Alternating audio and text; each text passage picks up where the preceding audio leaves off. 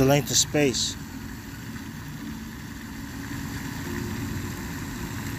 The cosmos. There is no telling how far your hand is and that next star that you're looking at. The space between that the space between you and that star that you are looking at or that I'm looking at.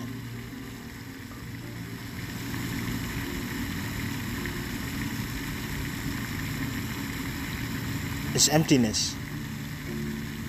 You are that space.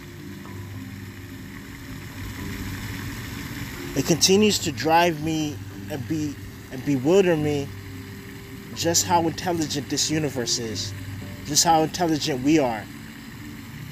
Just how intelligent God is. But who is God? That name, God. Who created that name? You can say it's from the Bible. You can say it's from the Quran.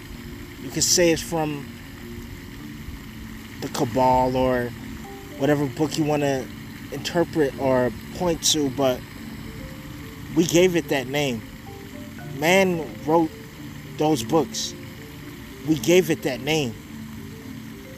And with that saying, with that saying, I want to choose my words carefully when I say this. We created God. We created that meaning. We created that interpretation. But what is cannot be named. What is cannot be cannot be can be pointed at, but cannot be seen. What is is is truth. It's the real. It's emptiness. But it's everything at the same time. I will discuss more topics. I will discuss more things about this one thing that I'm trying to get to or I'm trying to convey to you on a later note. But just know you are the sky, you are the moon, you are everything, you are the trees.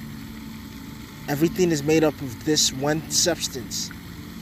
And I always call it consciousness. But I want to use another word for it now, and that's awareness. I'm learning as I go. How do I know this knowledge?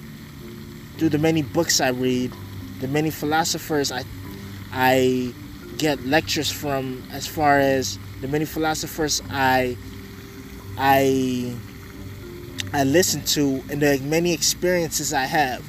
Going through it with with schizophrenia, it's taught me a lot.